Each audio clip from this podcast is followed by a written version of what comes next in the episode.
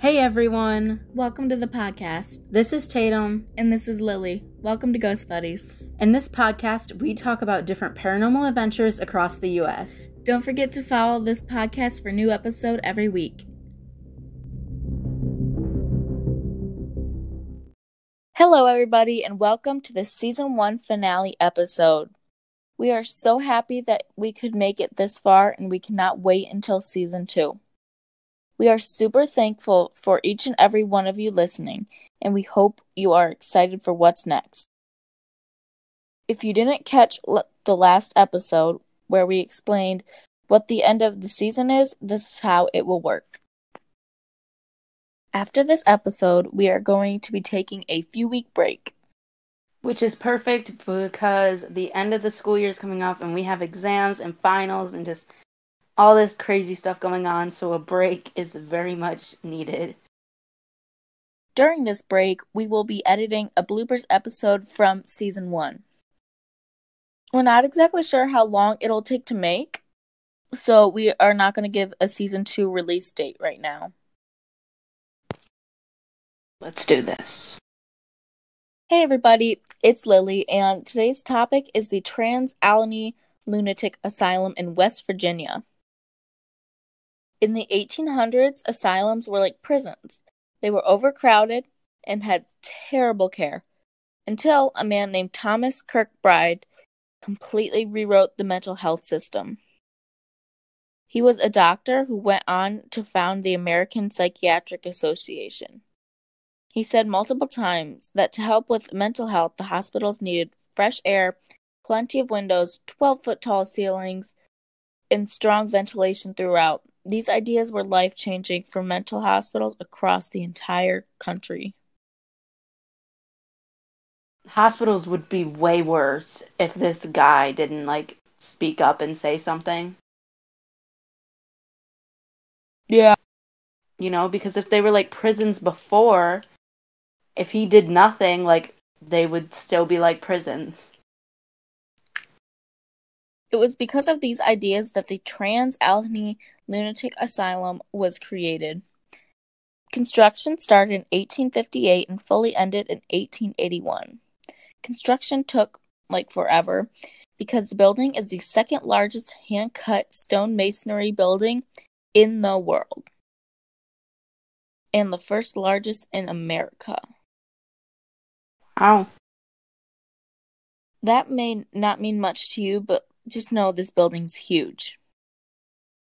Even though the asylum is huge, it originally was designed to hold only 250 patients. The asylum was built in such a way so that patients could thrive there. Windows for natural light, and each patient got their own room. There was also a working farm and dairy farm, and the property had a water well, a gas well, and a cemetery. Pretty much everything you could need on the property. That's pretty impressive. Mm-hmm. In 1881, the mental health diagnosis skyrocketed, and back then, if you got diagnosed, you almost always ended up in an asylum or hospital. The asylum was housing over 700 patients, which is double the original capacity. As more and more people needed help, staff couldn't keep up with patient care, and it was getting worse. Rooms that were meant to hold only one patient ended up holding five or six. The farm and Wow. dairy farm, originally made to provide food for 300 people, was now trying to provide food for over 700. Since the patient number kept climbing, patients began to get less and less food, so they were often malnourished or even starved. This made patients' mental illnesses 10 times worse. Wouldn't you like if you knew the numbers were climbing, like I feel like you would have some time in there to where you could you know, buy some more cows or expand your garden or build on an extra part to the hospital. Mm-hmm. Like didn't have to be fancy. Like you could probably just like expand a little bit. Why did they not do anything? They just let it overflow like that? Yeah, I or don't like know. say like hey we can't take any more patients like we've recommended this hospital and like move them somewhere else. Like, Exactly. By 1938, the asylum housed six times more patients than planned.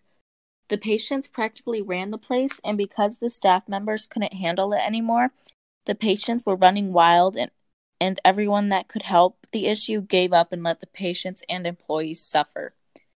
In 1950, the hospital was holding over 2,500 patients when it was originally only supposed to hold 250 patients. That is 10 times more. that's outrageous. That's like, at this point, it's like 10 people living in your bedroom. Mm-hmm. Because these rooms can- were small. Yeah. I would say I have a decent sized bedroom and I can barely comfortably fit two people. I can't even fathom what that would be like. Me neither. During this time, the hospital began trying experimental treatments.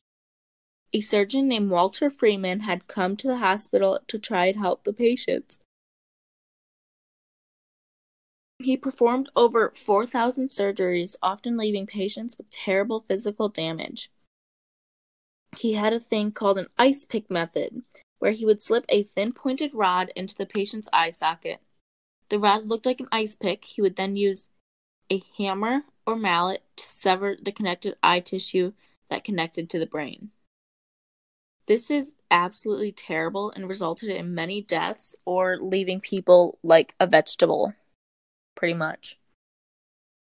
Why would anyone think that's a good idea? Ever. A reporter from the Charleston Gazette sent in a crew to investigate the asylum and the terrible things that happened there.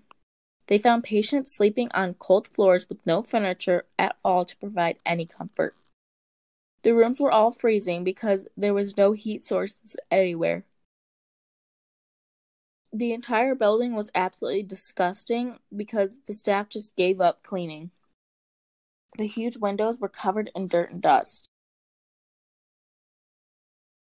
And I mean, with the windows and stuff, how they're so big, like them being dirty and gross, that would make it even colder because like no light would be able to get in at all.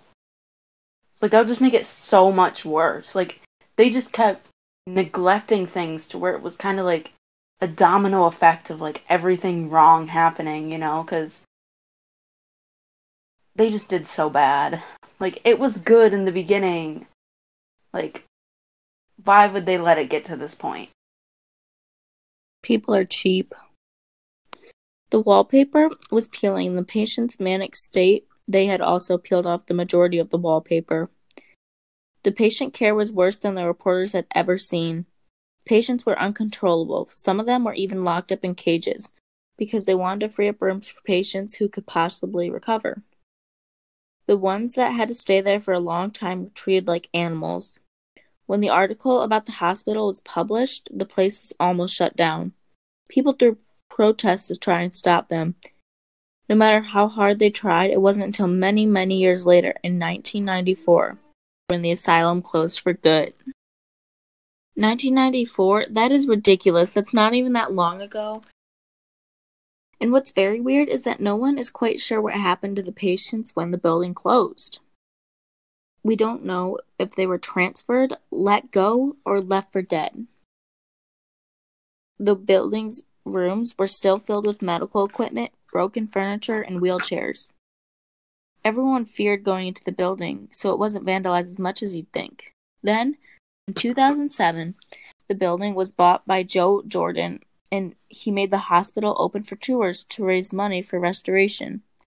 There are, I believe, two tours during the day and one tour at night. I mean, that's good that someone cares enough to at least try. Yeah. Things that have happened while people were visiting this creepy place. Many people that come here, especially at night, are ghost hunters. But some people that don't believe in ghosts change their minds as soon as they walk into the door.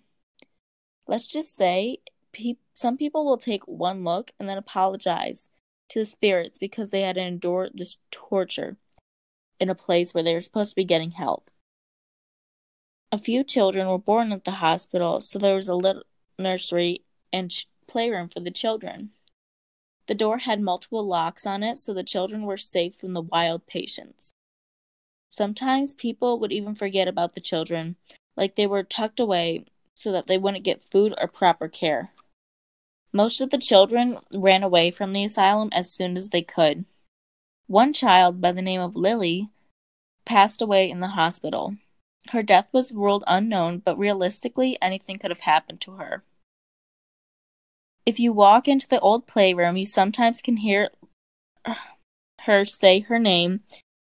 People leave toys for Lily to play with sometimes, and she will move them around to show appreciation. Why wouldn't they try to like track down a different family member or like the kids' dads or something? Like there had to have been someone or like put them in like an orphanage. Like even that would be better than having to grow up like in an asylum like that. Like we know it's terrible.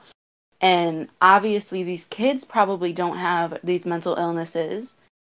So like why wouldn't they try and get them out? Like I understand when they're like baby babies, like to keep them with the mother or whatever, but like why did they have to run away? Like I feel like they could have done something different. A man by the name of Jesse is known to still be lingering. While bathing one day, he had a heart attack, and many people believe it is because of all the experimental medication he was on. He died from that heart attack, and he lingers in the bathroom that he passed in. Oh. Pe- people say they hear running water in the tub, but there's obviously no reason why the water would be on. This is said to be Jesse. There was a man who was brutally murdered by his numerous roommates. Instead of the workers trying to stop the attack, they just let him scream in pain until he died. They even left his body for days after he died. People say they can hear him scream his gut wrenching scream whenever they walk by the room.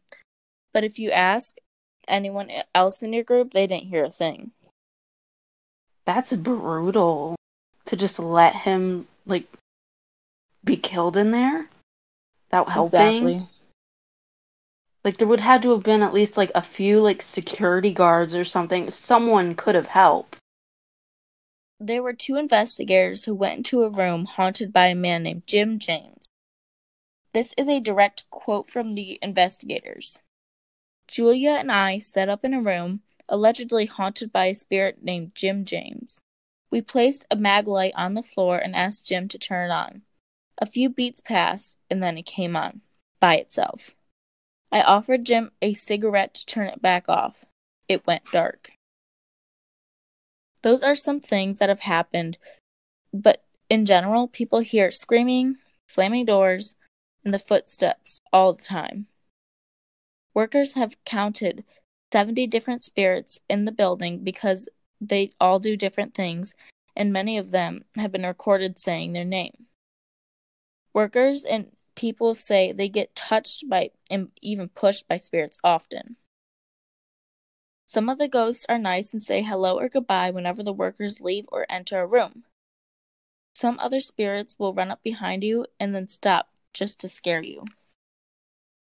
Oh, that's terrifying. Yeah. This is a must see paranormal spot if you like that sort of stuff. There are plenty of tours that you can take during the night and day. You definitely need to go online and look at these pictures of this place. It's like so creepy. We really hope you enjoyed this episode. Like always, our links are in the description below. See you in season two. Bye, y'all.